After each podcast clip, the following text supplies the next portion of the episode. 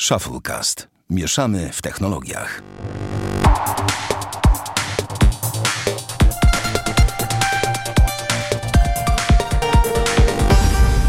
To 134 odcinek Shufflecast. Witamy serdecznie dzisiaj w zmniejszonym składzie, w którym jest Bartek Rogacewicz. Bartku. Dzień dobry, to ja. I jestem ja, Sławek Agata. Damian pojechał na majówkę i sobie odpoczywa.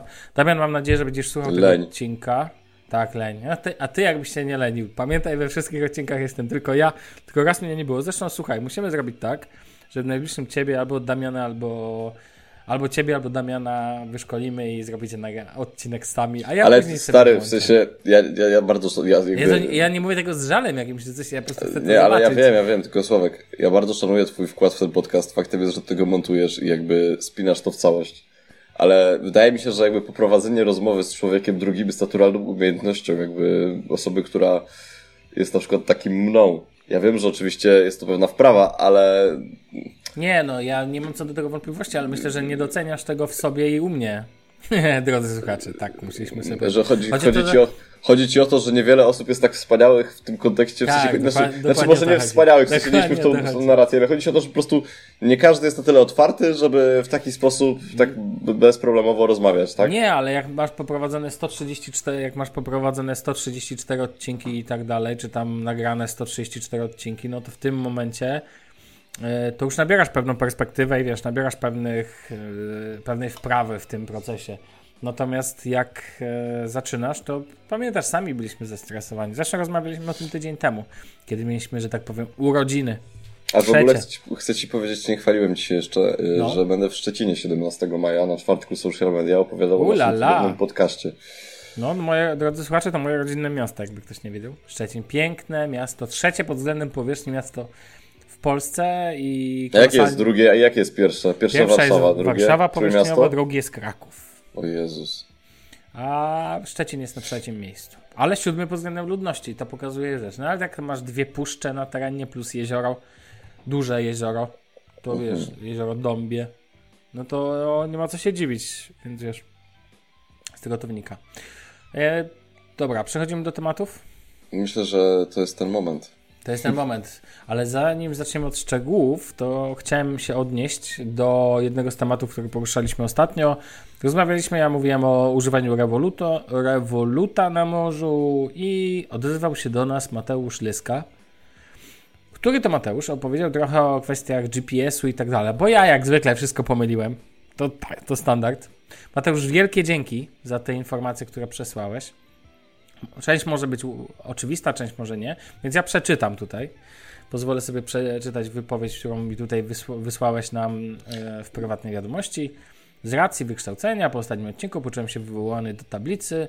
Pobranie map nie ma żadnego wpływu, bo tu chodziło oczywiście o mapy, GPS i tak dalej. Pobranie map nie ma żadnego wpływu na złapanie sygnału GPS. Mapa to w zasadzie tylko obrazki posiadające współrzędne. Musiałem, bo słyszę jakieś dziwne sygnały za oknem. Mapa to w zasadzie tylko obrazki posiadające współrzędne, dzięki którym można użytkownikowi pokazać, gdzie się znajduje. Bo samo 51 tam północ i 22 wschód niewiele mówi. Idealne warunki do określenia pozycji to bezchmurne niebo w zasięgu wzroku oraz sygnał z przynajmniej 3 satelit. Będąc w budynku istnieje spore ryzyko, że zasięgu złapać się nie uda. Indoor Navigation działa na zupełnie innej zasadzie i to temat na inną rozmowę. Sygnał telefonii komórkowej może znacząco przyspieszyć określenie pozycji, a nawet umożliwić jej określenie będąc w budynku, oczywiście z mniejszą dokładnością. Sytuacja, gdy Sławek był na środku promu, mając kilka pięter blachy nad sobą, bez zasięgu telefonii komórkowej, jak najbardziej tłumaczy problem z określeniem pozycji. Podobna sytuacja może powstać, jeżeli będziecie chcieli pikselem złapać fiksa na Antarktydzie. Tam po prostu nie ma zasięgu GPS. Jakbyście mieli jakieś pytania, piszcie. I tu jeszcze mały suplement. Ja później w odpowiedzi pisałem m.in. o kwestii wiatru i tak dalej, że byłem na przykład na pokładzie i tam próbowałem złapać i to też się różnie z tym wychodziło. Wiatr nie ma nic do rzeczy, natomiast pochmurne niebo oraz bycie na promie już tak. Należy zrozumieć, jak działa GPS. Mamy satelity armii USA latające wokół Ziemi, które wysyłają sygnał. Nasz telefon jest jedynie odbiorcą i nic nie wysyła, dlatego może określić lokalizację nawet gdy jest się offline. Na drodze satelita telefon wszelkie przeszkody mogą powodować refrakcję sygnału, załamywanie się, co może powodować obniżenie dokładności.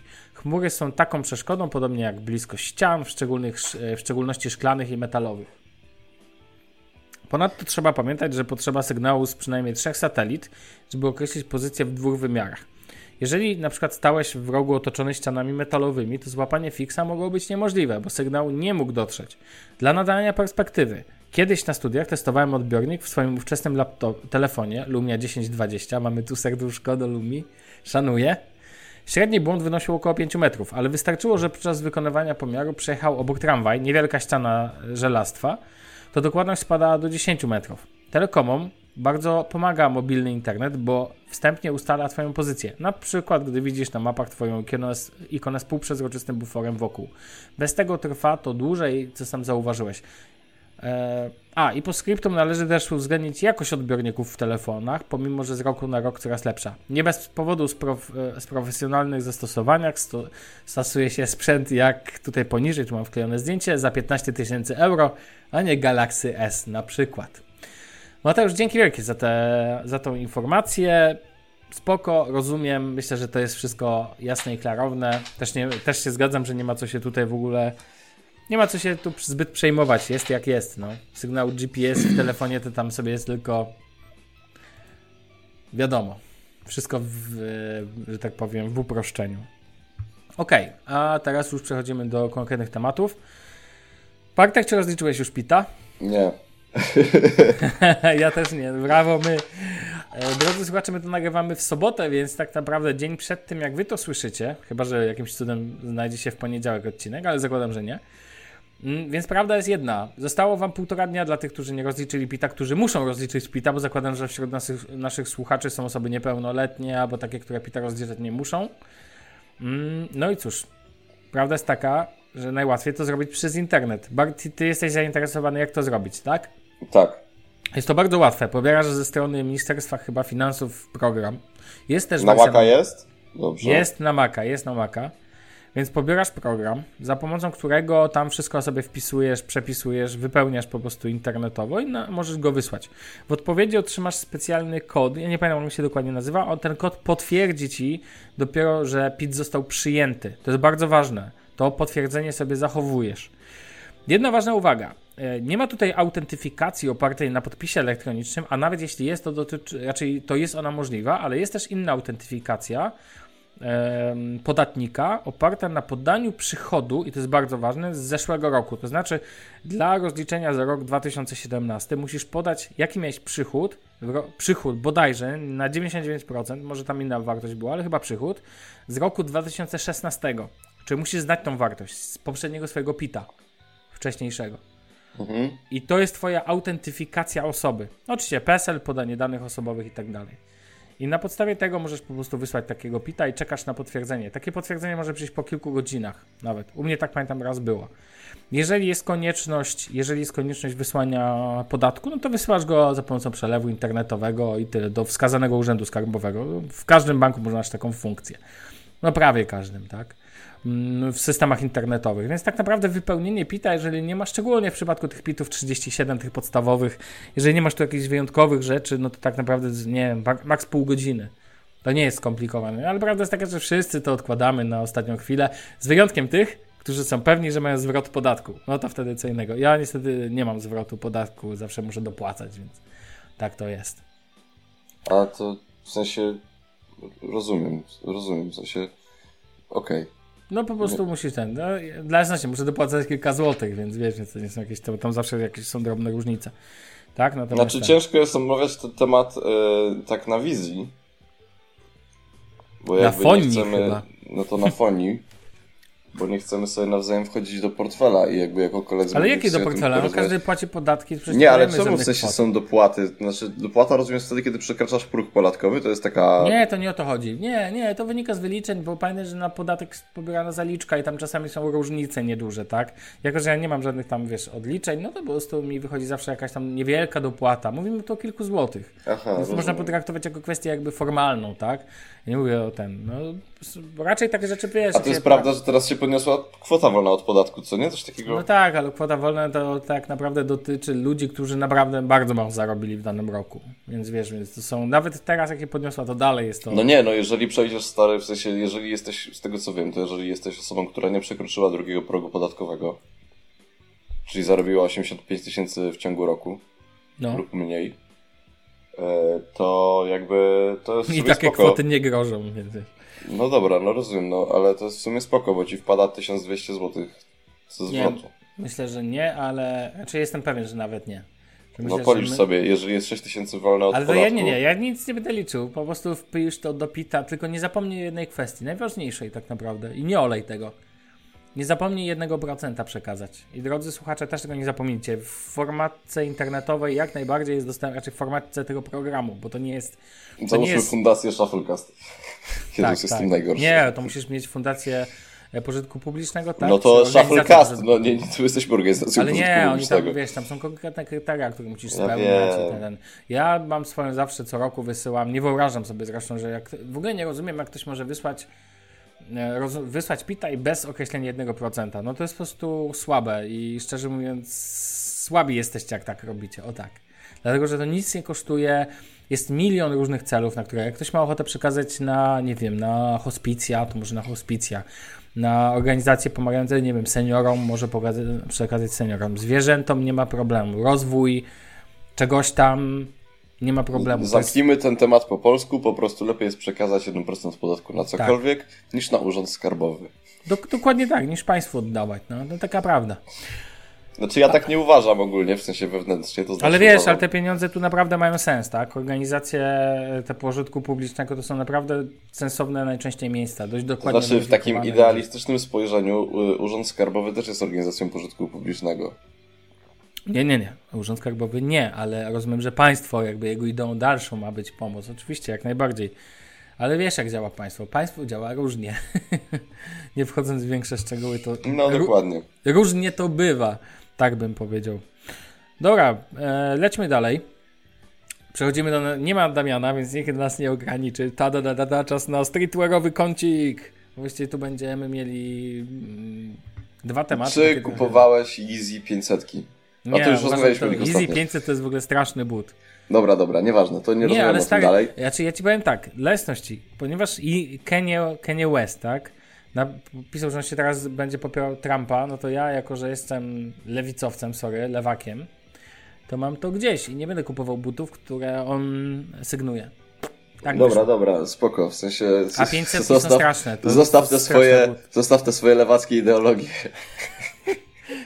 Nie, no po prostu nie mam czasu. Czekaj, czy ty je kupiłeś? Dobrze widziałem? Nie kupiłeś. Nie, ja ich nie kupiłem. Dobra, idziemy teraz dalej.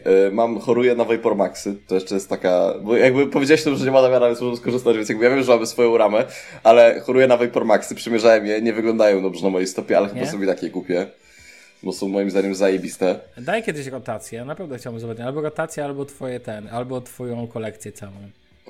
Ale to nie jest stara jakaś powalająca kolekcja, ja się nie czuję. No nie jest, dla ciebie nie jest powalająca, dla mnie pewnie też nie, ale czemu chwalisz się tak mocno na Insta, widzę ciągle wrzuty jakieś i tak dalej, to mówię, zrób kiedyś fajne foto. Zawsze mówiłem ci, że masz talent do robienia zdjęć i nagrywania filmów. Nie zmieniam swojego zdania, no więc uważam, że powinieneś zrobić taką rzecz. No dobrze, idąc dalej... No to nie wiem, co myślisz, to mi się Vapormaxy podobają, czy nie? Nie, mi się nie podobają, ale widywałem je na nogach i... Znaczy ja jestem na nie za stary, natomiast widziałem ludzi, którzy... Znaczy uważam, że są buty, które pasują jakby... Nawet uważam, że są buty od Nike'a, które pasują, czy Adidasa, które pasują tym starszym, w cudzysłowie, tym młodszym. I takie, które pasują każdemu, ale to są klasyki najczęściej, totalne klasyki. No i jakby nie one wymykają się ramom wiekowym, bo są takie. I akurat te buty po prostu totalnie mi nie podchodzą. Natomiast pytanie, zresztą w ogóle są uważam buty, które uważam, że dobrze wyglądają na mniejszych stopach i są takie, które wyglądają na dużych stopach dobrze. Mi się Vapormaxy nie podobają, chociaż wersja Off-White nie jest taka zła. Ale to już lecimy bardzo po bandzie. Off-White'owa wersja, więc wiesz. Znaczy one dla mnie wyglądają trochę śmiesznie, ale też szanuję. A one są twoim zdaniem lepsze na dużą czy na małą stopę? Moim zdaniem one lepiej pasują na dużą stopę. Akurat te. Vapormaxy? No, a czemu nie? Znaczy tak jak widziałem na dużej stopie. Jak ja na to patrzę, to mi się wydaje, że jakby dużo bardziej pasują na małą stopę, ale to by jakby moja stopa w nich, rozmiar 46, wygląda jak taki zdechły śledź. Aha, okej. Powiem Ci tak, dla mnie to jest ten styl, bo on dla mnie się wpisuje w ten dresowy styl, tak? Nie wiem, takim najbardziej klasycznym modelem tego typu buta jest Nike Presto. Wiesz o czym mówię, w sensie tak, ja jestem wszystkie modele Nike. Specyficzną budową buta. Dla mnie z tym stylem trzeba trzeba go dobrze łączyć i umieć go połączyć, bo to jest tak jak z tą kolekcją, którą wydał Adidas Nike z okazji koszulek tam reprezentacji Polski. I moim zdaniem, tam wiesz, stare pryki, nawet w moim wieku kolesie, Krzysztof Stanowski jakiś tam, wiesz, Jezu, co to ma być i tak dalej, wygląda jeszcze jak biedaki Polaki i tak dalej. A moim zdaniem to się świetnie wpisywało w pewien klimat takiego modnego teraz stylu, takiego takiego dresowego. I do tego pasują Vapormaxy, ale Vapormaxy można też połączyć dość mocno, wejść oryginalnie i połączyć je z takim troszkę... Może nie elegance look, bo to jest już zdrowo walnięte, ale podejrzewam, że gdybyś mógł jak Ciebie bym widział na przykład w takich połączeniach, że wiesz, na przykład mógłbyś wystąpić w nich na prezentacji. Wiesz, masz prelekcje i dałbyś radę w nich wystąpić. Ale to jakby dla mnie to nie jest żaden wyczyn, stary, w sensie wiesz o tym, że ja jestem człowiekiem, który przychodzi w dresie i ma w dupie. Człowiek czynu. Natomiast mi akurat sobie, ja bym ich nie założył, mi się one nie podobają, chociaż mówię, na przykład pierwsza wersja Off-White i cała czarna wersja są ok. No ja właśnie w takie celuję, w sensie widziałem ostatnio taki fajny ficik, beżowe spodnie, stare, czarne skarpetki i czarne Vapormaxy, moim zdaniem wyglądało to zajebiście, bo te buty mają tak chorą podeszwę, że im już nic więcej nie potrzeba, w sensie takim, że jakby... Ja już nie wiem, czy znajdziesz jakąś bardziej trzepniętą. No dokładnie, w sensie to jest w ogóle... Ale dobra, zakończmy, bo to nie ma co szczępić ryja. Nie, ale no właśnie, przejdźmy do tematu konkretnego i chodzi mi o to, że Nike and Peak prezentują nowe modele drukowanych w 3D butów, tak? I to jest naprawdę... Raczej, druk 3D! No właśnie, druk 3D wszechobecny jest przecież... czekaj, żebym się nie pomylił. Adidas też ma swoje buty drukowane w 3D.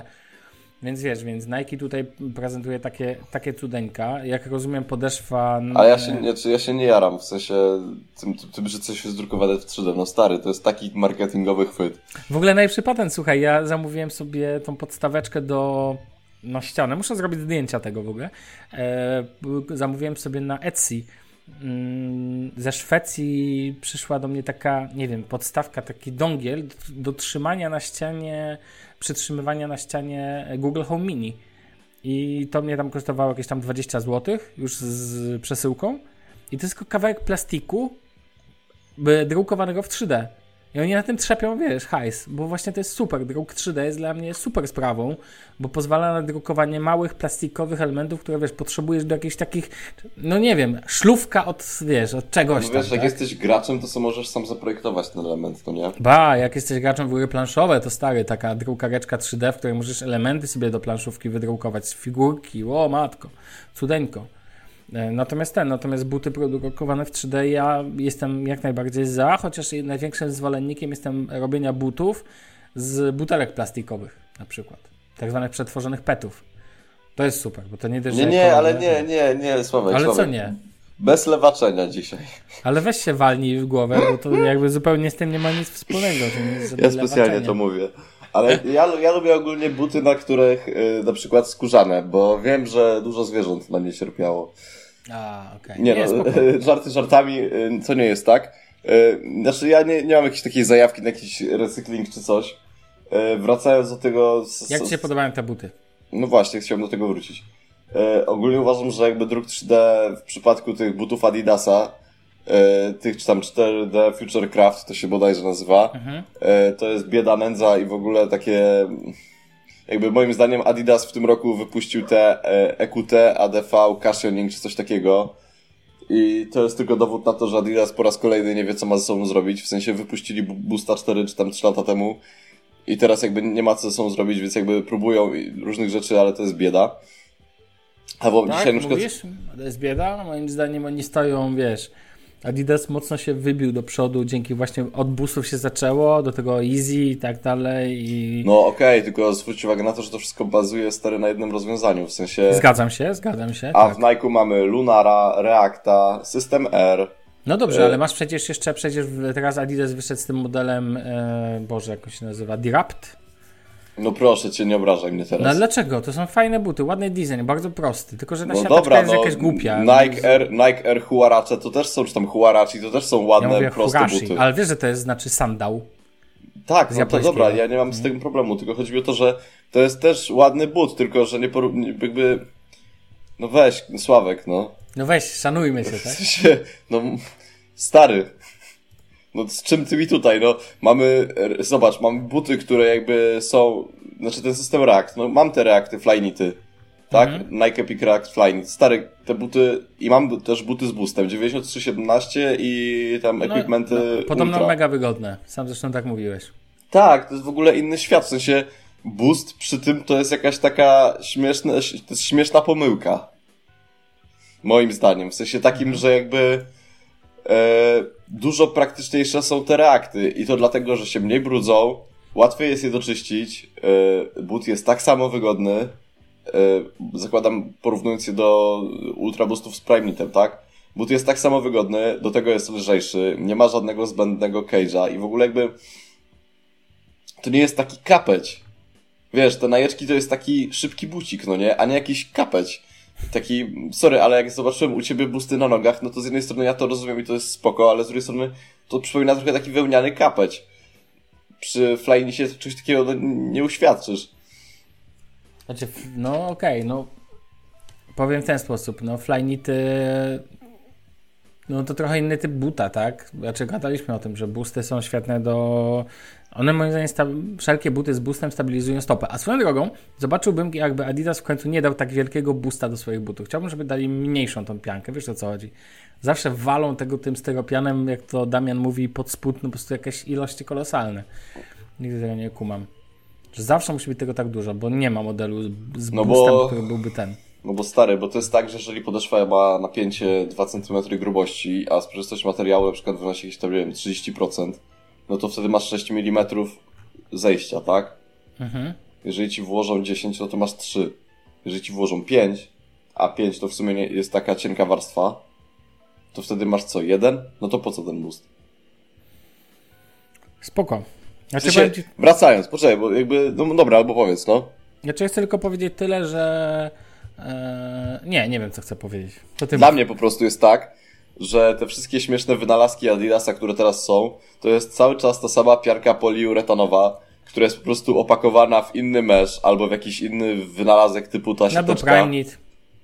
Ta siateczka na tych diraptach, disraptach czy desraptach, nie wiem jak to się czyta, nazywa i nawet nie chcę wiedzieć. No, świetny wynalazek, bije brawo czołem. W sensie, sorry, ale te buty są, ale inaczej w porównaniu do Vapormaxów to jest zupełnie inny but, bo to jest but dużo bardziej minimalistyczny, tak? On jest prosty, zobacz, struktura cała, no jest prosta, no tu nie masz żadnych dodatków, to jest po prostu skarpeta. No tak, boostem, tylko masz buty, jakim boostem, no. Z jakim boostem, no właśnie, masz buty takie jak... Z drogą jestem ciekaw, czy wydadzą wersję z boostem i podrzucą plus 400 zł dodatkowo. Masz takie buty jak Stan Smithy, które są ładnymi, klasycznymi butami, które możesz kupić w outlecie za 200 zł i jest super. Do tego masz ultraboosty, które też są fajnymi, sportowymi, wygodnymi butami z zupełnie innego progu cenowego i też jest fajnie. A pomiędzy tym masz takie wynalazki jak tubulary, dirapty, EQT różnej maści i tak dalej. I są EQT, które są fajne, ale nie oszukujmy się, większość EQT to jest jakaś pomyłka. Ale equipmenty, czyli EQT, to są buty, które zmieniły markę Adidas, nie zapominaj. Okay, to z EQT zaczęły się, Adidas był wtedy w głębokiej, nie powiem czym. Ale ja mam pierwsze equipmenty i uważam, że to są zajebiście wygodne buty, no stary. No dobrze, ale to wiesz, że na equipmentach pierwszych pojawiło się to logo takie nowoczesne Adidasa. Ja wiem, mam tą książeczkę. Jakby jechanie po tym modelu, to Ultraboosty są nowym modelem, tak? A EQT ale nie, to klasyk. Nie. Mordo. Pierwsze equipmenty to jest jedna sprawa. A te wszystkie equipmenty, które są potem, czyli te supporty, nie supporty i tak dalej, to jest zupełnie druga sprawa. No dobrze, ale to... jakby jest inspirowane generalnie samą linią equipment, tak? EQT. I tyle, okay. No jakby tylko uważam, że zbyt dużo jest butów, w sensie, stary, co chwilę jest promocja na buty Adidasa i moim zdaniem to nie jest przypadek, w sensie, ja ci to też napisałem w wiadomości prywatnej. Ale nie, bo nie rozumiesz, Adidas tworzy 1500 różnych modeli pod różnego użytkownika, masz kolekcje masowe, masz kolekcje limitowane i masz kolekcje nawet wewnątrz masowych masz limitowane. Okej, okay, tak? Nike też tworzy. Dokładnie. Tylko, że Nike nie klepie cały czas Rocheranów, nie klepie cały czas jakichś innych. Nie, a Fluxów to... No, a to Adidas, okej. Okay. Fluxy robi... No właśnie, stary, zrozum to, w sensie... W Adidas, w Nike'u masz dwa modele w tym momencie butów, które są dla, nazwijmy to, takiego nieświadomego konsumenta, w sensie takiej osoby, która nie jest... Nie ma streetwearowej zajawki. Nie, no właśnie, nie każdy ma potrzeby, tak? Więc takie jak... No dobra, no i jakby Nike tworzy buty, w sensie, bo Adidas ma taki problem, że jakby oni, mam wrażenie, takie ja osobiście, że jest, ten marketing jest tak zrobiony, że jakby tworzymy buty dla, no tworzymy buty mierne i tworzymy buty fajne, ale wszystkie wrzucamy do jednego wora. A Nike na przykład, przecież buty Nike'a też znajdziesz w Deichmannie. Buty Nike'a też są jakieś tam modele, kuźwa, krzak, srak, nie wiadomo co. Tylko, że Nike ci nigdy, nie będziesz miał nigdy, stary, czegoś takiego, że te najgorsze modele znajdziesz na, nie wiem, na jakimś tam Zalando czy gdzieś, no. Natomiast w przypadku Adidasa jest tak, że te wszystkie pokątne EQT, różne odmiany, wszystkie są stare na Worldboxie. I to jest chyba problem, dlatego że jakby z Nike taki, na tej szkudeli jest Huarache są i Presto i uważam, że zajebiście to jest w ogóle rozegrane. Bo ja sam sobie z chęcią kupił Huarache. Moim zdaniem są bardzo fajne buty, preściaki też są sztosem. Tam już jest system R, pamiętajmy o tym, gdzie, no umówmy się, w tej samej smutnej linii EQT, jeżeli ona nie jest z boostem, to tam nie ma żadnego systemu w podeszwie. Ale wiesz, że to też nie do końca prawda, bo ja ci mogę wymienić co najmniej kilka linii butów od Nike, które są tam, nie wiem, ten down fit, nie pamiętam, jak się w Go Sportach sprzedawane takie casual buty. Ale stary, ja wiem, tylko chodzi... Ale ty chyba tak. Nie wiem, Internationalist, który akurat jest klasycznym modelem buta, to też inna sprawa. Nie wiem, czy znasz Internationalisty chociażby. Nie. Nike Air Pegasus, no to są zresztą piękne buty. Pegasusy to wiem, które to są, ale... No ale to właśnie o to chodzi, w sensie ja bym chciał, żeby Adidas połowę swoich smutnych modeli, których nikt normalny, kto się zna na streetwearze, nie kupuje, przerzucił właśnie do tych Go Sportów, Intersportów i do tego wszystkiego, bo po cholerę mi to, w sensie stary, umówmy się, no Adidas Equipment ADV Support, tak? Te co tam mi wysyłałeś? No ale mi się na przykład one podobają, ja uważam, że to są ładne buty. Jakby ja one się podobają do momentu, kiedy to jest jedna odmiana. Znaczy ja ci powiem tak, mi się akurat podoba jedna konkretna rzecz, bo ja bardzo lubię prime knitowe wykończenie, takie jakby, jak wiesz, takie bez zamkniętej, to mi się w Nomadach podoba na przykład też, jak jest wersja prime knitowa, że to wykończenie tak jakby płynnego przejścia takiej skarpety bardziej na bucie niż normalnego tam, nie wiem, czy tam jest mesh jakiś, czy co tam jest stosowany na wierzchu. Mi się dużo bardziej podoba prime knit i po prostu akurat mam słabość do tego, szczególnie jeżeli but ma płaskie wykończenie. Czy podeszwa płaska. Nie no, stary, płaska. Ja no, też jakby, lubię ale miej do tego słabość. Miej do tego słabość, tylko straszne jest to, jak masz na górze prime knit, a na dole masz piankę poliuretanową, która jest po prostu najtańszą możliwą podeszwą od Adidasa. No takie rzeczy się zdarzają, na przykład mogę ci pokazać but, który mam tu pod ręką, czyli Pharrell Williams. I zobacz, jaki dziwny przypadek, że ten but również jest wyprodukowany przez Adidasa. Jak no, to się stało? Ale on jest w ogóle piękny, tylko szkoda, że teraz jest w 17 różnych kolorystykach. Natomiast akurat ja mam tą oryginal, więc jest spoko. To jest ta pierwsza, no która wyszła. No bo Adidas jest mistrzem świata w robieniu, jakby zeszmacaniu modeli butów. Natomiast wracając tak do Nike. Szmacą wszystko, coś tak, zgadza się. Nike to jest firma, która po pierwsze co roku, stary, czy chcesz, czy nie chcesz, co roku wychodzi nowy but z systemem R. Te buty, o których chcieliśmy porozmawiać, z których wyszliśmy, to jest taka jakby odmiana Zoom Fly, tak? Czy coś takiego. I to jest w ogóle...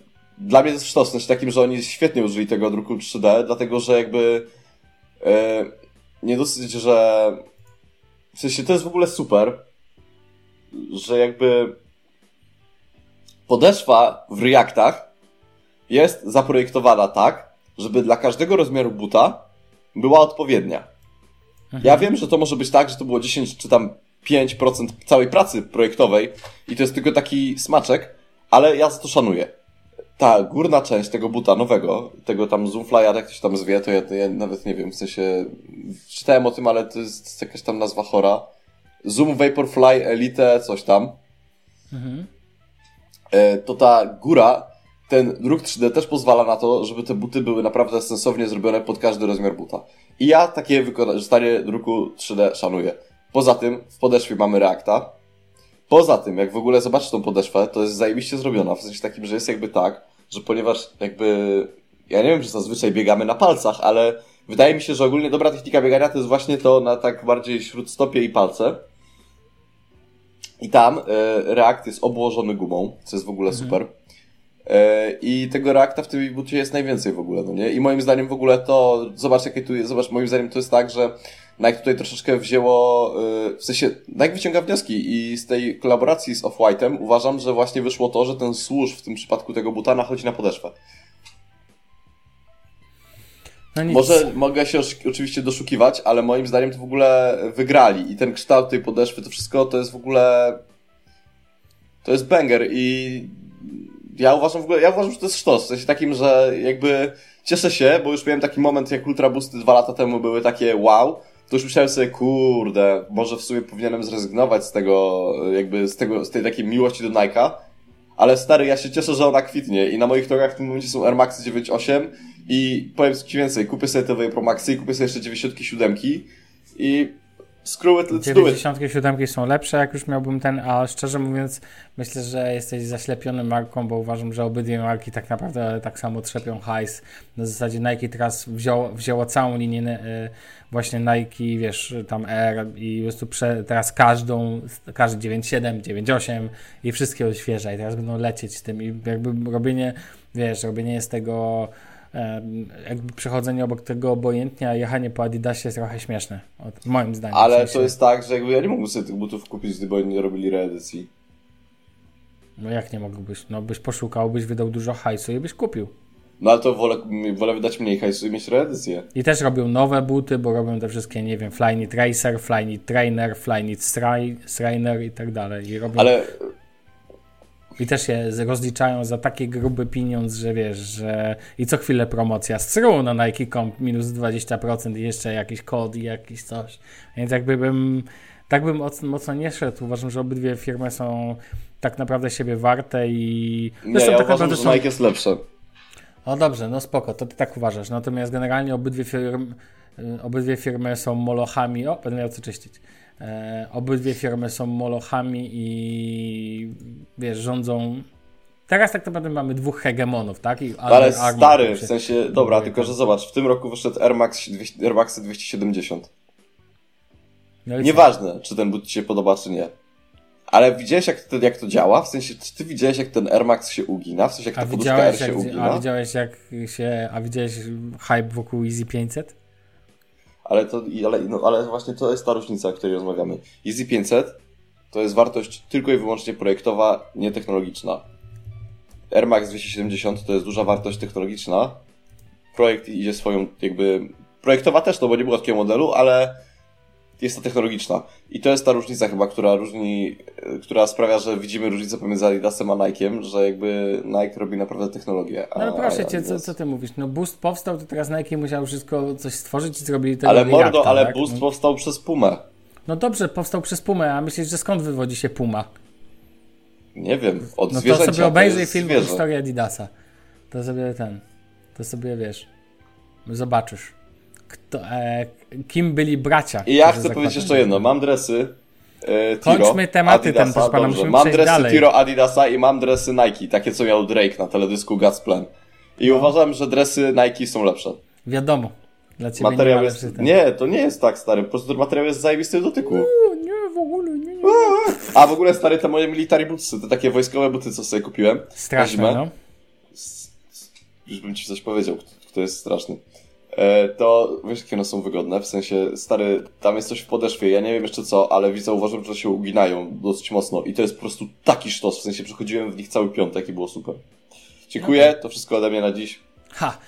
Ale wiesz, że tak naprawdę wychodzimy teoretycznie z butów, ale zostajemy przy jakiejś, nie wiem, streetwearze, ale bardziej przy designie.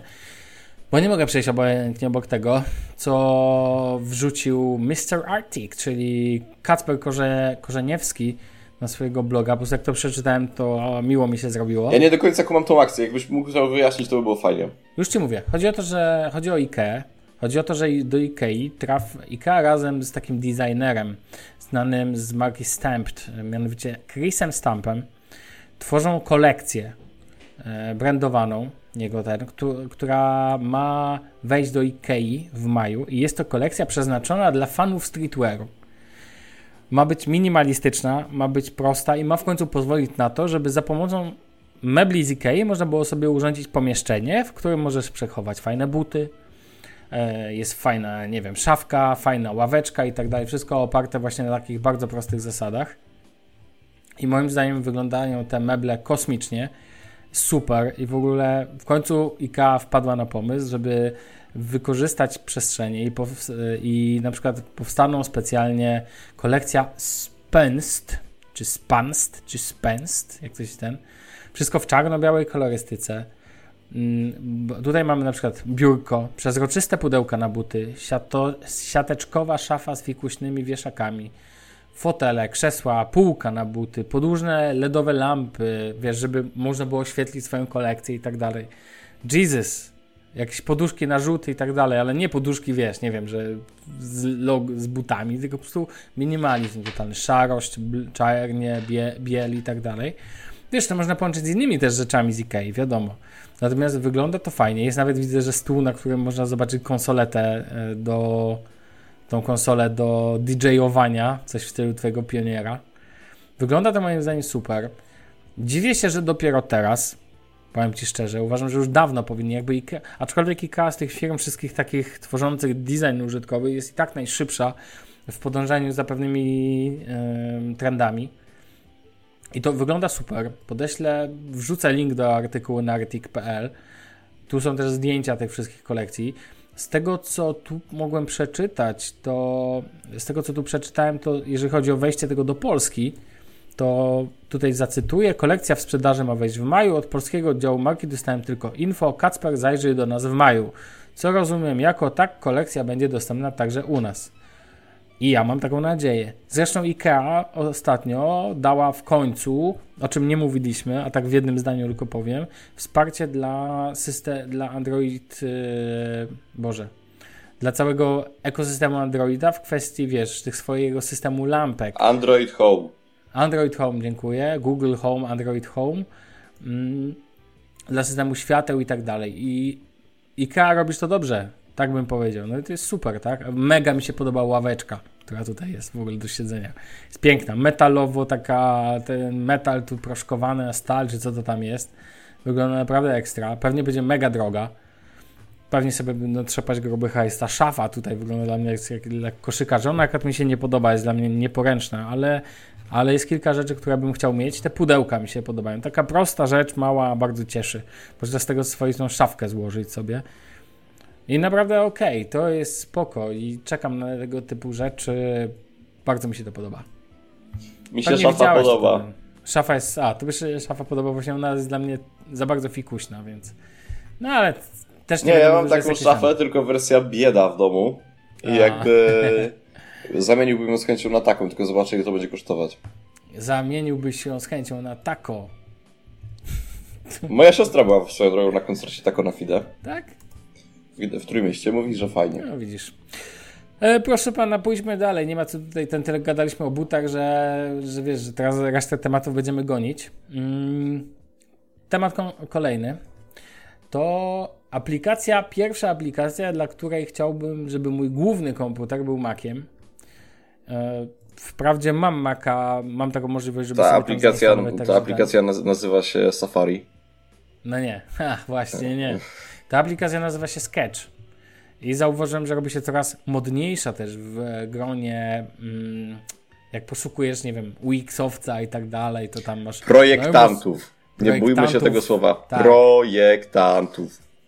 Projektantów międzymordzia, interfejsu na przykład. Polskie tłumaczenie międzymordzia. Ja przepraszam za tego jak pana, wszystkich tych, jak którzy piciopaki w Biedronce, projektują. Słuchaj, słyszałeś tą nazwę piciopak? Ten, kto to wymyślił w jakiejś agencji, bo już nie ma zgrzewek napojów, teraz są piciopaki, więc wiesz. Ale to wtedy jest pięciopak, czy to jest sześciopak? Nie, to są wszelkie paki napojów złożone, wiesz. To jak te Jak te wielosztuki, mordo. No, wielosztuki, Jezus mega, kolejny neologizm językowy. Dobra, i Sketch. Ty się zacząłeś nim ostatnio, rozumiem, zacząłeś go używać.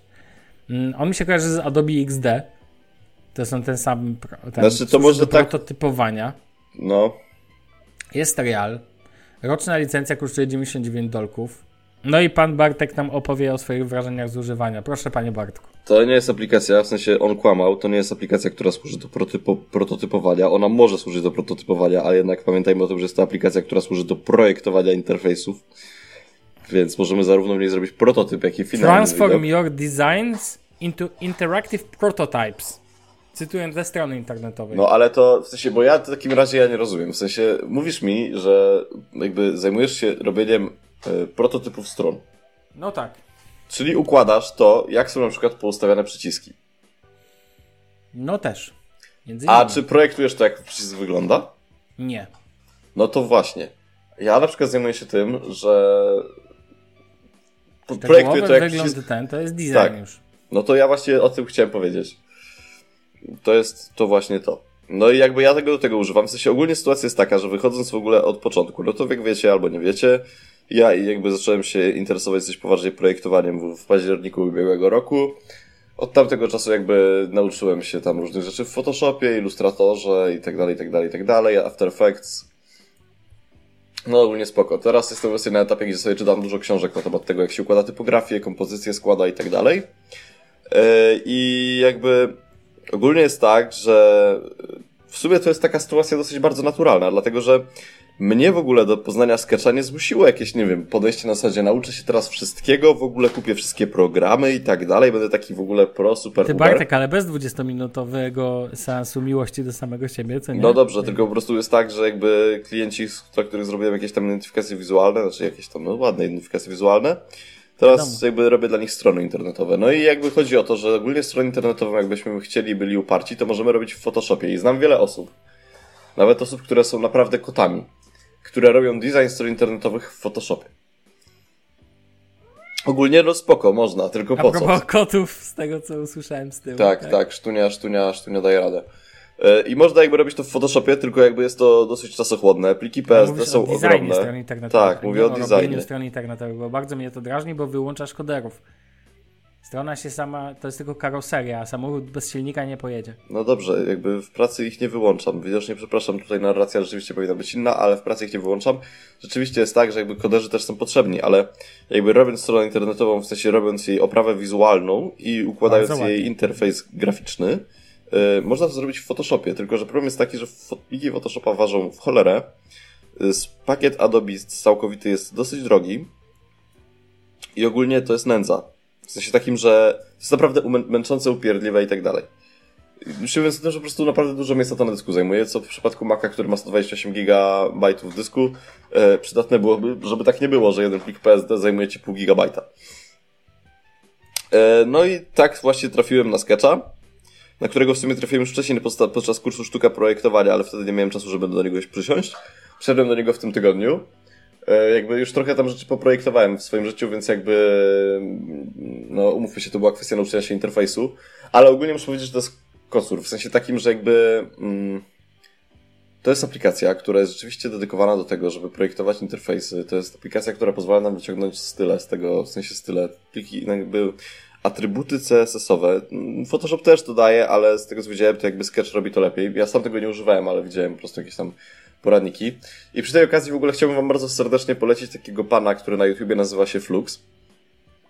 To jest koleś, który jest designerem i on jakby zajmuje się robieniem znaków i identyfikacji wizualnych, projektów stron, potem te strony nawet koduje i wykonuje.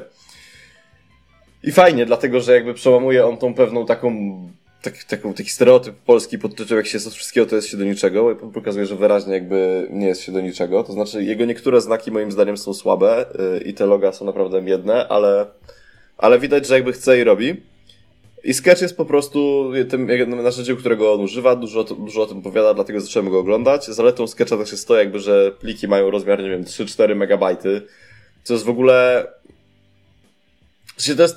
To jest jakby coś takiego, że w Photoshopie masz tak, że jakby możesz to wszystko zrobić, to samo co w Sketchu, tylko nie masz tej pewnej stymulacji do tego, żeby robić to na tak wysokim poziomie, na jakim jesteśmy przyzwyczajeni do tego. W sensie takim, że jakby dzięki temu chociażby, że te pliki są małe, dzięki temu, że rzeczy, które skalujemy przy rozciąganiu pewnych rzeczy, one się skalują w taki inteligentny sposób, dzięki temu, że program się domyśla pewnych rzeczy, mamy o wiele więcej przestrzeni na to, żeby jakby robić ten design na naprawdę najwyższym poziomie, a nie robić takie gnioty na zasadzie, dobra, musiałem zrobić stronę internetową, to zrobiłem.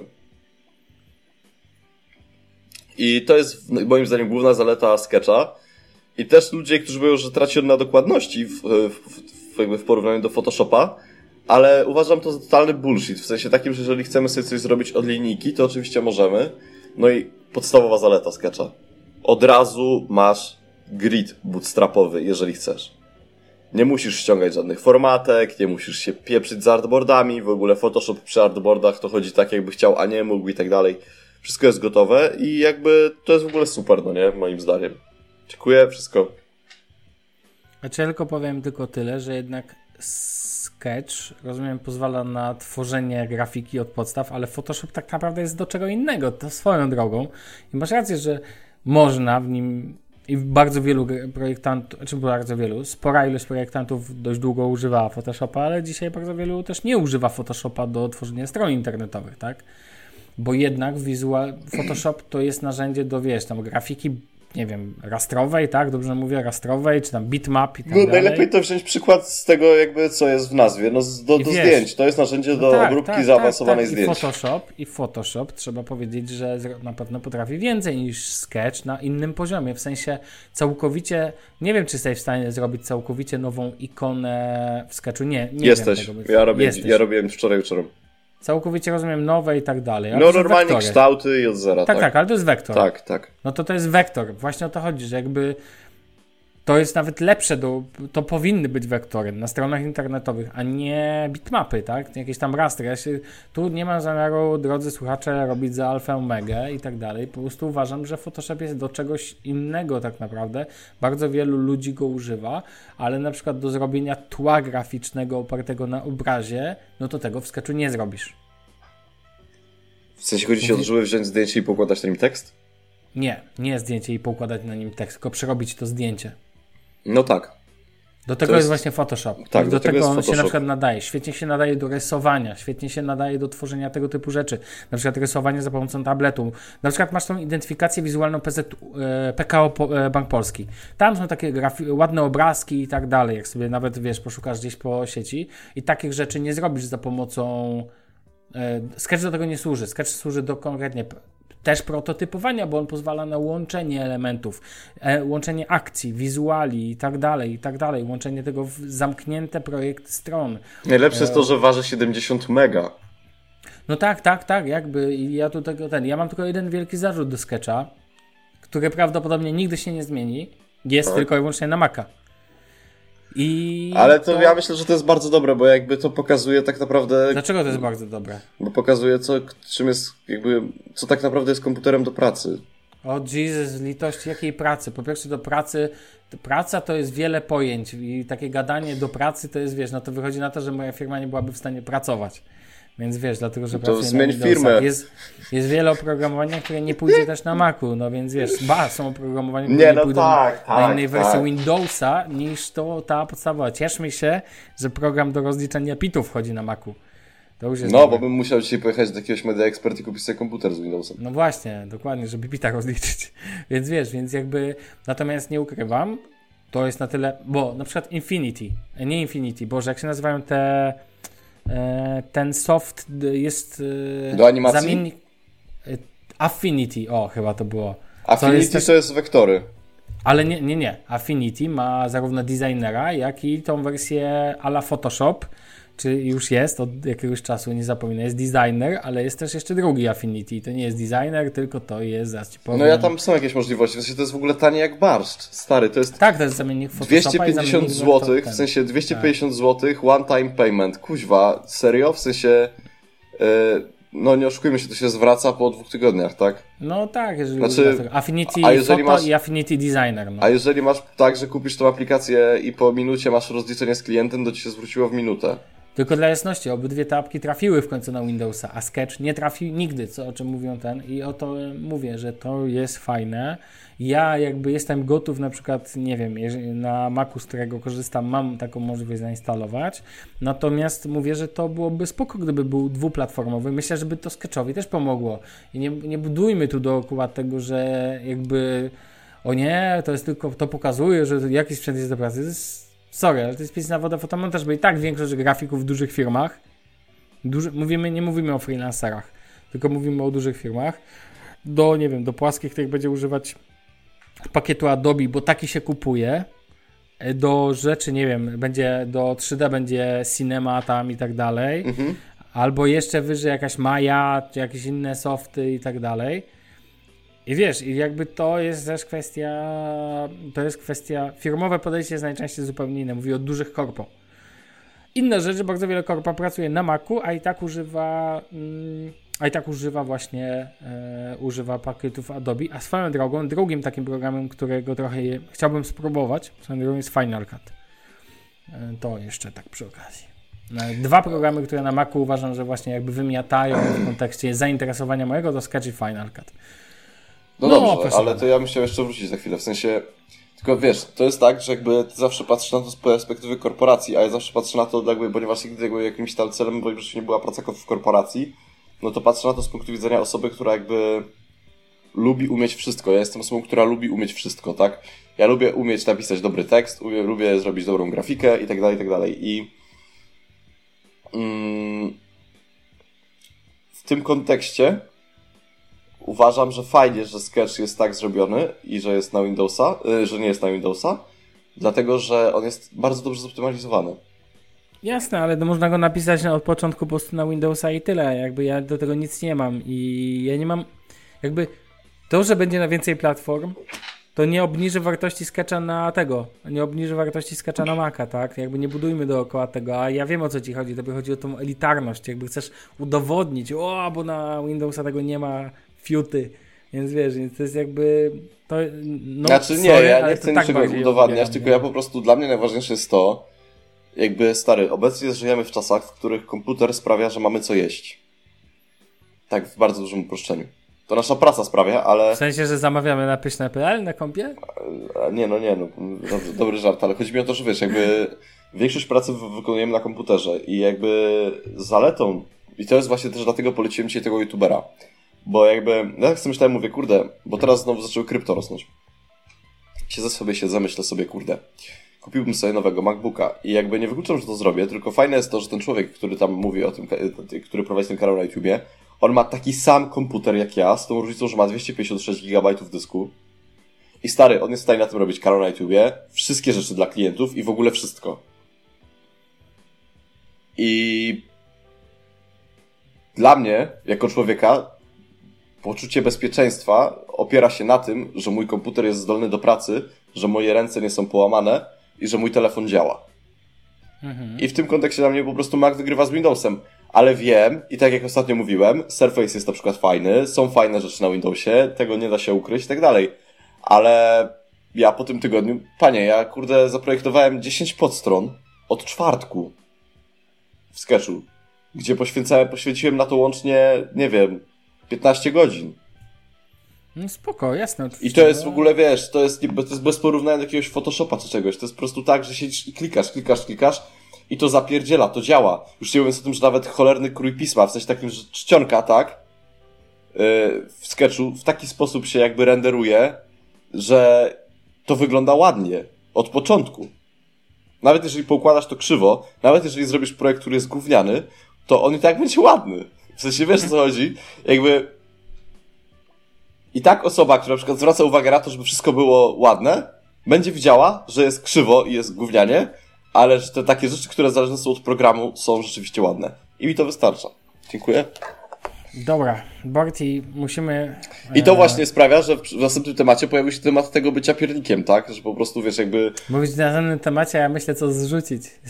Ale ja już myślę, że zejdźmy z tematu w ogóle zmiany komputera, że po prostu ja przez to, że widzę takie możliwości, aplikacje, które są zoptymalizowane i tak dalej, uważam, że naprawdę fajnie i dobrze zrobiłem, że kupiłem sobie Maca, po prostu ten komputer jest naprawdę, No panie, jeżeli jest człowiek, który jest w stanie poprowadzić na moim komputerze na przykład kanał na YouTubie, to znaczy, że mnie coś zepsuło po drodze i zblazowało i powinienem zamknąć buzię i robić swoje na komputerze, który mam, a nie go zmieniać. Dziękuję i to też jest wszystko na temat następnego tematu.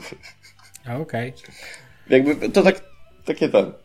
Nie, no jasne, oczywiście. Nie będę się do tego odnosił o tyle, że powiem tylko w ten sposób, że najważniejsze, żeby każdemu było dobrze. Jak ci to działa, wszystko i tak dalej, jak nie narzekasz na, nie wiem, niedziałającego Blue Yeti. Znaczy wiesz, narzekać można zawsze, no nie? Narzekać można zawsze, stary. Jakby tak spojrzysz, to jest wiele rzeczy wokół ciebie, wokół mnie, na które moglibyśmy narzekać. A ile zapłaciłeś za swojego Maca? Poniżej 5, 4800? No to nie tak dużo, nie? Ale jakby narzekać można zawsze, tylko pytanie, do jakiego momentu narzekanie jest jakby uzasadnione, a od jakiego momentu jest to zwykłe po prostu rozpaskudzenie. A ty kupiłeś nowego. Mhm. Spoko. Ja powiem ci szczerze, jakbym miał wybrać, czy miałbym zmienić telefon na iPhone'a, czy komputer na Maca na stałe, rozumiesz? Z Windowsa na Maca, z Androida na iPhone'a. No wiem, to byś zmienił komputer. Zmieniłbym komputer, zgadza się, bo do macOS-a jest mi dużo bliżej, mimo zastrzeżeń, niż do iOS-a, do którego mam masę zastrzeżeń i po prostu Androida wyjątkowo lubię, Windowsa lubię, ale uważam, że macOS jest tak, jak najbardziej rozumiem cię i też uważam, że na przykład taki dobry MacBook Air czy starszy MacBook Pro nie, cały czas daje ci to. Nie ma czegoś takiego jak dobry MacBook Air, rozmawialiśmy o tym tydzień temu. Że dobry MacBook Air albo starszy MacBook Pro cały czas może spokojnie pociągnąć wszystko, co trzeba, możesz go zabrać na koniec świata i on będzie skuteczny, a na Windowsie bywa różnie, bo taka prawda, też nie ma co się ten, ale jeżeli chodzi o stacjonarki, to raczej wolałbym Windowsa, ale jeżeli chodzi o laptopy, to patrząc po cenach Surface'ów, to wcale nie robi się taniej. To w ogóle nie ma pojęcia taniej, bo tanio to na Windowsie to można kupić kompa do takiego, wiesz... To Chromebooka można kupić przysłowiowego, tyle że z Windowsem. Mhm. Też nie ma co oczekiwać. Pół roku wyrzucić.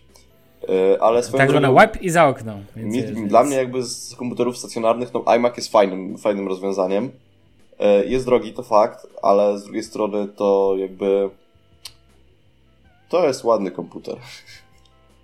No, jasne, ale ja tu stawiam na użyteczność. Na przykład wolę mieć, jak mam tu wybrać, czy to ma mieć złącze pełne HDMI, czy ma być ładniejsze, to wolę złącze HDMI. Więc wiesz, to już jest jak... Nie, ja mam przejściówkę do ten DisplayPort. Dobra, to tak naprawdę zamknąłeś w 2 zdaniach swój przyszły temat, więc ja go wyrzucę, bo... I lećmy dalej. Tak, dobrze. Ostatni temat na finał. Mam nadzieję, że w kwadransie się zmieścimy. Finał. W LG V30 miałem przyjemność... No właściwie to zmieniłem na swojego Pixela 1 na niego, ponieważ ja cały czas poszukuję świętego grala i nie kupię iPhone'a. Nie, przepraszam, nie lubię iOS-a, dziękuję. Więc szukam swojego świętego grala wśród telefonów. Był już Samsung Galaxy S9, trafił do mnie i sobie go poużywałem i oddałem. Nie. No po prostu nie, system nie taki. LG V30. Mówię, dobra, kupiłem. No i sobie go wrzuciłem na Twittera, okej. Mówię, tyle było super zachwytów. No i zacząłem go używać. I słuchaj, Barty, i ty mnie dobrze zrozumiesz, bo Damian nie do końca. Są takie rzeczy, które ludziom wydają się dziwne, a nas wkurzają. Takie drobiazgi, takie po prostu małe rzeczy, które zastanawia się, czemu ktoś to zaprojektował w ten sposób, a nie inaczej. LG V30 to piękny, mały telefon, jak na tak duży ekran, 6-calowy. Na pokładzie mamy ekran POLEDowy, OLED-P, taki pół OLED. No i wszystko fajnie. Telefon jest bardzo mały jak na swoją bryłę.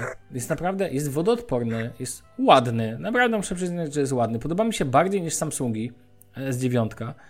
I wziąłem go i mówię, dobra, będzie super.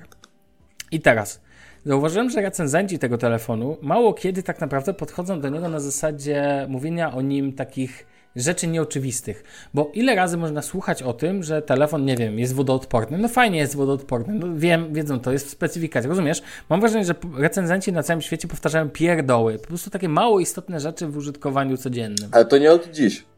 Tak, ale w ogóle nie, ja w ogóle to tak swoją drogą, takie głębsze przemyślenie, nie rozumiem tego. Mówią na przykład o tym, nie wiem, ekran jest taki, rozmiary są takie, nie wiem, aparat robi takie i takie zdjęcia, ale gdzie wejście w ten? W temacie LG V30 tylko jeden recenzent zauważył pewną rzecz. To był Paweł Warzecha z Mobzilla. Powiedział to, że, bo w LG V30 mamy dwa ekrany, mamy ekran, dwa obiektywy. Jeden obiektyw robi zdjęcia normalne, a drugi robi zdjęcia szerokokątne, tak? No i fajnie, ten szeroki kąt jest fajnym pomysłem. Wszyscy robią telezoom, no ja mówię, wow, będzie efekt.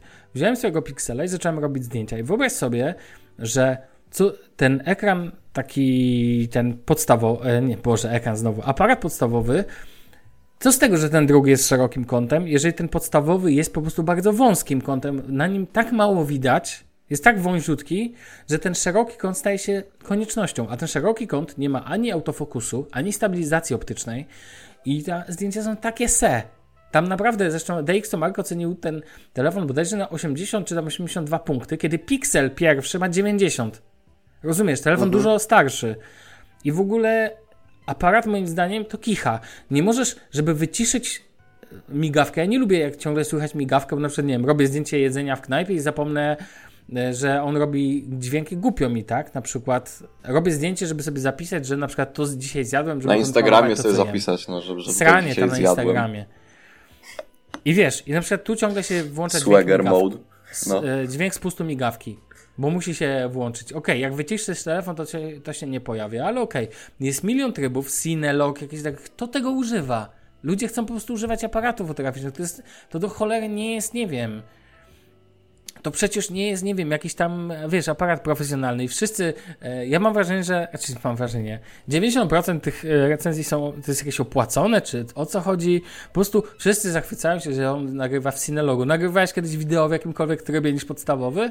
Ewentualnie slow motion? Nie. Powiedz mi, ludzie włączają aparat, żeby działał. To nie jest lustrzanka. Ludzie, ogarnijcie się, jak ja słyszę o tym, że tryb profesjonalny, wali mnie tryb profesjonalny, panorama, to mi się czasami przydaje, tak? Dobrze zrobiona panorama, ale tryb profesjonalny... A czym się różni tryb profesjonalny od trybu normalnego? Tym, że masz ustawienia ISO, masz ustawienia... Wow! Nie wiem... ja wolę mieć suwaczek. No, stary, dokładnie, ja też wolę mieć, nie wiem, ja chcę mieć... Wali mnie wartość ISO, tak? Wali mnie wartość ISO, ważne jest to, co widzi moje oko. Znaczy, ważne, to nie jest aparat do robienia na różnych No i dobrze, tu się zachwycałem, że to nie koniec. Słuchaj, patent. Robisz zdjęcia tym sobie aparatem, wszystko fajnie, ale mi się potrafił wyłączyć. Na chwilę czarny ekran się włączał, czemu? Nie wiem. Po prostu, tak znienacka. I niby taki fajny aparat, nie, zupełnie nie jest fajny. Szumi, nic fajnego, nie polecam. Dalej. Dźwięk. Wszyscy jarają się, że tam jest DAC na pokładzie. Raczej dla jasności. Powiem ci, że ja się trochę czepiam, ale te rzeczy generalnie są okej. Ale rozumiesz? Jest DAC na pokładzie. Ten super, super hiper. Szczerze mówiąc, dla mnie Pixel brzmi lepiej. W ogóle tego nie słychać. Ale to jest lepiej. Zawsze tak, ale zawsze stary jest tak z tymi kolaboracjami z telefonami. Ale w ogóle, zaczekaj, najlepszy patent, wyłączysz tego DACa i jedyna różnica to głośność. Ja podłączałem audiotechniki ATH M50X, dobre monitory, to są dobre słuchawki monitorujące, one dobrze oddają dźwięk. Nie są to perfekcyjne, ale już takie słuchawki, które teoretycznie do tego DACa powinny coś dawać. Gdzie tam? Nic. Różnica minimalna. Więcej, tam jest 75 punktów głośności, ale tak naprawdę... jak podłączałem zarówno za pomocą Bluetooth, jak i po prostu po kablu do moich Edifierów R1600T, to są przyzwoite głośniki, to Pixel jest głośniejszy. No przecież to jest absurd. Głośniejszy? Absurdalne po prostu, głupota totalna. Jest radio FM, fajnie, tylko jeżeli radio FM potrzebujesz mieć podłączone słuchawki, czyli na Bluetooth nie posłuchasz. Jeżeli używasz słuchawek Bluetooth. Kolejna fajna rzecz. Aparat, tak? System jest ok. W ogóle to jest czepianie się LG. Uważam, że ten system nie jest taki zły. Jest trochę w nim, czyli jest trochę głupot i głupotek w tym systemie operacyjnym, w tym Androidzie z nakładką, ale on naprawdę to jest w ogóle zupełnie najmniejszy problem w tym telefonie. Z jednym wyjątkiem. Nie rozumiem, czemu w tym telefonie nie ma diody powiadomień. I nie rozumiem, czemu nie pojawia się, kiedy pojawia się powiadomienie, jest fajny, nie wiem, system wibracyjny. Tu w ogóle sobie możesz wibracje różnego typu ustawiać i to mi się akurat podoba. Taki mały drobiazg. No to w iPhone'ie chyba też można od lat. Być może, ale tu masz chyba najbardziej skomplikowane systemy wibracyjne, jakie są ever. I też fajna rzecz, jeszcze jedna... Killer feature. Tak. I jeszcze rzecz, która mi się bardzo podoba, też powiem, to, że możesz ustawiać mikrofon, masz dwa mikrofony i możesz sobie ustawiać je, kontrolować je. To jest chyba jeden smartfon, który możesz kontrolować mikrofon przez nagrywanie i to jest okej. bardzo profesjonalne, akurat dla mnie mi się to przydało, ale też nie uważam, żeby to był feature dla każdego. Dobre do nagrywania koncertówek. Natomiast totalnie nie rozumiem, o czym... Aha, system jest ok, ale ten telefon ma bardzo duży ekran i monogłośnik, który jest słaby, jest po prostu słaby.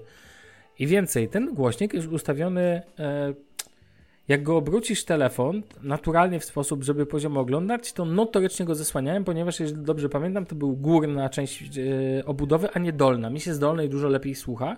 Przez to musiałem jakby robić flipa o 180 stopni i dopiero wtedy mogłem go używać. Ktoś powie, Jezu, ale on się czepia. Dla mnie to było strasznie męczące i to jest taka wada, takie drobiazgi, które mnie w nim wkurzają strasznie. Do tego ten motyw, że po prawej stronie w LG-kach nie ma przycisku power, tylko z tyłu przycisk jest wbudowany w czytnik linii papilarnych.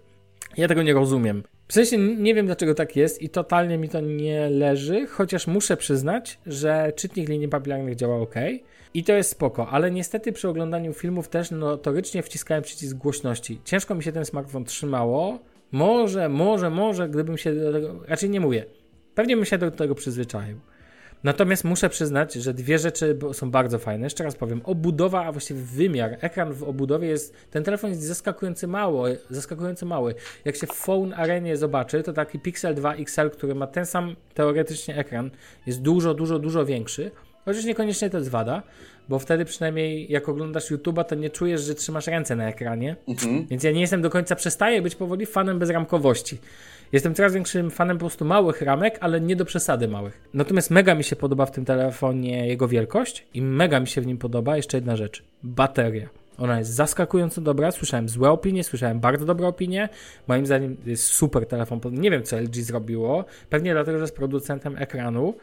Ale tutaj bateria daje radę mocno i zresztą widziałem testy na sieci, gdzie pokonywała iPhone 10, to w ogóle śmieszny jest przy niej, przy tej baterii, ale wiesz, Samsung Galaxy S9 nie ma startu, Pixel też nie ma startu, OnePlus to w ogóle. Ten smartfon jest bardzo wydajny, jeżeli chodzi o baterię. Cena jest też spoko, bo już spadła, że można ją kupić za 2100, 2200 na OLX-ach lub 2500 w dystrybucji oficjalnej, kiedy ten telefon od razu kosztował 3500 czy tam 3700 na start. No w ogóle nie jest warte tej ceny, nawet ze słuchawkami dobrymi. Natomiast tutaj muszę przyznać, że system jest ok i powiem szczerze, to jest najlepszy smartfon, mimo moich zastrzeżeń, poza pikselami, które miałem od dawna. Tak jak w zeszłym roku uważam, że najfajniejszym smartfonem był HTC 10, z takich niedocenianych, tak bym go policzył. Tak uważam, LG V30 jest bardzo dobrym smartfonem w swojej klasie. Natomiast ma takie drażniące rzeczy, które pokazują, że wiesz co, jaki on jest, ja go określiłbym januszowym. To jest taki januszowy smartfon. Ale taki... jakby Sławek, no dobra, ale tak dokończę. Powiem tylko tyle. I jeszcze jedna rzecz, którą chcę podkreślić, za którą mega szacun dla LG. Wyobraź sobie, że wymiana baterii w tym smartfonie, jakby bateria ci powiedzmy nie dojeżdża. Wiesz, ale kosztuje 110 zł. I to jak w iPhone. Rozumiesz, ale ja to bardzo szanuję. W iPhone'ie tam jest chyba po obniżce 150, jeżeli dobrze pamiętam. Teraz, ale to tylko dlatego po tym kryzysie z tą baterią. Ale to jest bardzo spokojne. Zresztą w iPhone'ie też to szanuję, tak? Że możesz łatwo wymienić baterię za nieduże pieniądze. W takiej sytuacji niepotrzebna jest ci jakby klapka. Wiesz o co chodzi? Telefon może ci służyć przez lata, jeżeli go nie rozbijesz, nie rozwalisz.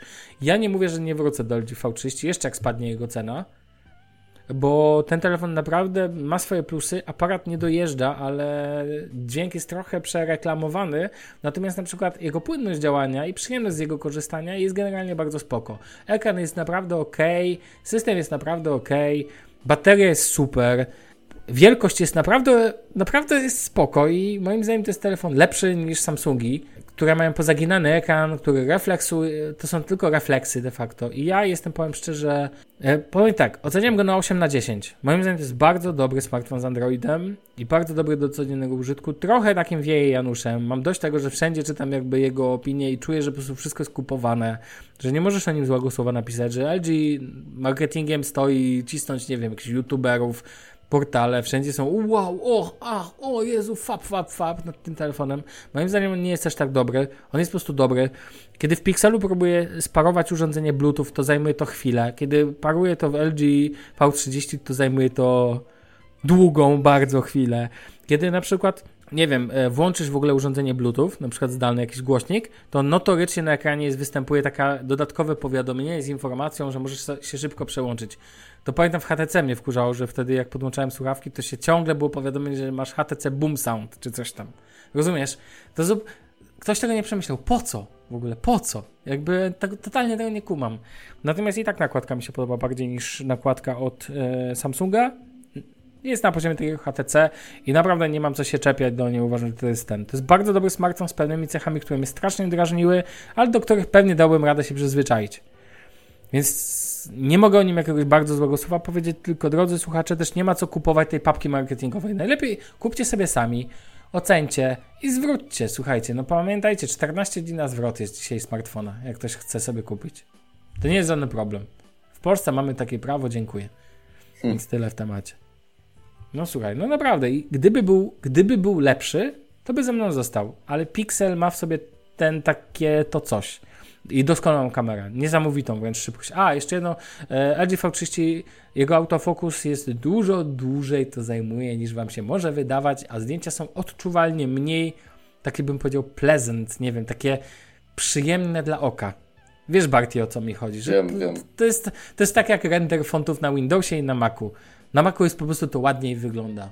I tyle. I tu jakby czasami rozmawiasz z emocjami. I na Pixelu to wszystko lepiej wygląda. Znaczy, ja nigdy nie zrozumiem, czemu w ogóle tutaj przychodzi do głowy kupowanie telefonów od firmy LG albo HTC. Bo jakby ja w ogóle się bardzo zdziwiłem, jak żeśmy kiedyś tam mieli przerwę i się dowiedziałem, że ty masz jakiegoś tam HTC-ka kuźwa kupionego. HTC 10 to jest bardzo dobry smartfon. Świetny, najlepszy. Naprawdę najlepszy. Tak. Więc wiesz... Tak. Ale tylko chciałem ci tak powiedzieć, że to jest naprawdę...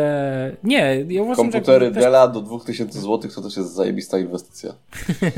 Nie, jakby mnie ktoś zapytał dzisiaj, czy LG V30, czy Samsung, to powiedziałbym LG V30. I nieważne, który Samsung. Jakby mnie ktoś zapytał jakikolwiek smartfon, nie, czy no, LG V30, proszę, nie, to bym powiedział... Nie, zaczekaj, to bym powiedział LG V30. Tak, chyba, że tak. Ktoś by mnie zapytał, czy Pixel, czy LG V30, to bym powiedział... LG, to bym powiedział Pixel, czy iPhone, też bym powiedział iPhone, a jeżeli Huawei P20 Pro, bo on jeszcze chce dwa zdania powiedzieć, bo jeszcze się nim pobawiłem. Z Damianem go objechaliśmy równo, ale powiem szczerze, że zdjęcia na nim faktycznie robią wrażenie i ten telefon naprawdę robi wrażenie w tej wersji takiej fioletowej, co Robert Lewandowski ją ciągle wszędzie jest. Dla mnie, dobra, już, tak? To powiem szczerze, jest spoko, tylko że ma notcha, a ja nie lubię notcha, więc dla mnie to jest, telefon wygląda jakby miał zakola. Dla mnie... A zakola nie są ładne. Dobrze, dla mnie... Mimo, że sam je mam. Dla mnie prawdziwa praca to oczywiście wiadomo iPad Pro. Jak chcę posłuchać muzyki, to też iPad Pro. Jak chcę przeczytać książkę, iPad Pro. Jak chcę obrabiać grafikę, iPad Pro. I to jest jakby... Podsumuję to, co powiedział Sławek. Podsumuję to. Nie będziemy polecać w podcaście telefonów firmy HTC albo LG. I nie można powiedzieć, że telefon firmy LG niech se trzyma na baterii nawet 10 lat. Ale telefon ma robić ładne zdjęcia. Jeżeli robi gówniane zdjęcia i ma jakieś dwa obiektywy.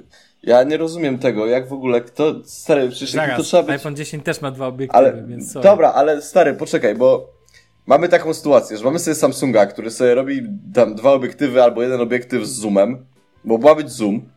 To samo mamy z Apple'em. A potem mamy dżunglę smartfonową, gdzie siedzą jakieś chore małpy, które stwierdzają, że... głupi po prostu czasami. Ale stary, no jak można... Ale widziałeś, jakie Huawei robi zdjęcia? Ale ja nie mówię o Huawei, teraz mówię o tym LG. No. Jak można być takim stary graczem, żeby usiąść i stwierdzić, dobra, oni zrobili zoom, to my zróbmy coś innego. Ale oni mają od zawsze szeroki kąt. Nie, moment. Oni szeroki kąt mają i moim zdaniem to jest... Ja to szanuję. Szeroki kąt jest fajny, jak robisz widoczki. Jest super. Tylko moim zdaniem ten aparat powinien być lepszy do tego szerokiego kątu. O, tam jest podobno mniejsza matryca, czy coś takiego. Sony oczywiście zrobiło to, jak zwykle. Oni przeoszczędzili na tym aparacie. Szczerze mówiąc, gdyby LG V30 miał taki aparat, że zdjęcia po nim wychodziły fajne, takie przyjemne dla oka i obydwa by były tak dobre, i szeroki kąt i ten, to powiem ci szczerze, że rzuciłbym w nimi tymi pieniędzmi. Naprawdę. Bo reszta wad to jest takie czepianie się, taki UX nie dojechał. Tam po prostu prawdopodobnie zaprojektowała to żona prezesa, rozumiesz? Ale ty nie widzisz tego, że tam w HTC i w LG zazwyczaj po prostu coś nie dojeżdża? Tak, wiem, to mnie właśnie drażni, że tam zawsze coś nie dojeżdża. W sensie, to dlatego się tych telefonów nie kupuje, w sensie dlatego się na nie patrzy, bo to jest tak, że jakby Nie bądźmy zwierzętami. Nie kupujmy telefonów po to, żeby już na wejściu godzić się na ich wady. A, to jest prawda. Tu się z Tobą zgadzam. Nie lubię też tego, żeby na dzień dobry godzić się z wadami telefonów, ale niestety tak jest. W iPhone'ie nie ma, nie wiem, złącza słuchawkowego, w nowych pikselach też tego nie ma. Na przykład. W sensie, to jest tak, że stary, to nie chodzi, w sensie jakby mi nie chodzi o to, żeby szukać w każdym telefonie 100% zajebistości, bo tego nie znajdziesz. Chodzi mi o coś takiego, że na przykład dla mnie w iPhone'ie to, że nie ma gniazda słuchawkowego, to ja w ogóle nie zwracam na to uwagi, dlatego że ja stary, ja nie słucham raczej muzyki z telefonu ostatnio, tak w ogóle. I jakby, i spoko, w sensie... Ale ja słucham. No dobrze, i dla ciebie to jest właśnie ten, ale okej. Okay. Ale na przykład dla mnie, jak ja bym sobie zmienił teraz iPhone'a z tej tam 6 na 8, to ja nie miałbym dysonansu pozakupowego. Tak mówiąc po prostu szczerze, w sensie takim, że jakby to jest telefon, który spełnia moje potrzeby. Nie jest może najbardziej innowacyjny, ale spełnia moje potrzeby. Ale jakbym wziął i zmienił na Samsunga, też by tak było. W sensie też by spełniał moje potrzeby. Mhm. Natomiast jakbym zmienił na HTC albo LG, to od pierwszego dnia bym po prostu... To jest stary, to jest tak, jak się godzisz na to, żeby spać na materacu, który jest tylko do połowy materacu. Powiem Ci jedną rzecz. Myślę, że tu LG to jest gorzej, bo HTC, te U11, U12 to są telefony, które myślę, że dużo zyskują, jak się je pozna. I to nie mówię, nie żartuję. Naprawdę. Tak jak Lumie. Tam... Nie, ale żebyś wiedział, że kilka Lumii było spoko. Ale... Nie, bądźmy uczciwi. HTC, te nowe U11, tam nie wiem, na którym etapie jesteśmy, gdzieś się zgubiłem U11+, U12, no to nie, czemu, jak możesz oceniać pozytywnie telefonu, gdzie zgubiłeś się w jego generacjach, stary? No proszę no to cię, w iPhone'ach też się już dawno zgubiłem, więc nie. Podsumowując, ja tylko powiem tyle. Moim zdaniem to jest 8/10, bardzo porządny smartfon, zaskakująco. Zaskoczył mnie in plus i troszkę in minus, ale ja uważam, że to jakbym powiedział dzisiaj, który mi smartfon najbardziej... A, wiem co mi ten, on nie jest sexy i to jest jego problem. On nie ma tego czegoś. To chyba Linus, tak? Czy jak się tam nazywa? Nie znam telefonu LG, który byłby sexy. No właśnie. Jedyny telefon, jaki pamiętam w ogóle z całej gamy telefonów LG, to kiedyś był taki LG Cookie. Z ekranem jeszcze niepojemnościowym, tylko jakimś tam wciskanym, masowym to się chyba nazywało, dotykowym i pamiętam go tylko dlatego, że miał stary rysik w sobie. Proszę pana, musimy kończyć. Już dawno musimy kończyć, bo ja tu się śpieszę trochę. Nie kupujcie telefonów LG, nie kupujcie telefonów HTC, dziękuję.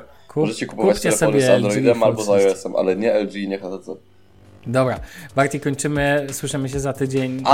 Tylko jeszcze tak szybko, a jeżeli ktoś kupi telefon z LG, to będzie musiał przez rok używać iPada do wykonywania swojej pracy. Dziękuję, pozdrawiam, amen. Teraz możemy zakończyć. Więc do zobaczenia. I będzie musiał chodzić w Adidasach EQT. Na razie, cześć, trzymajcie się, hej.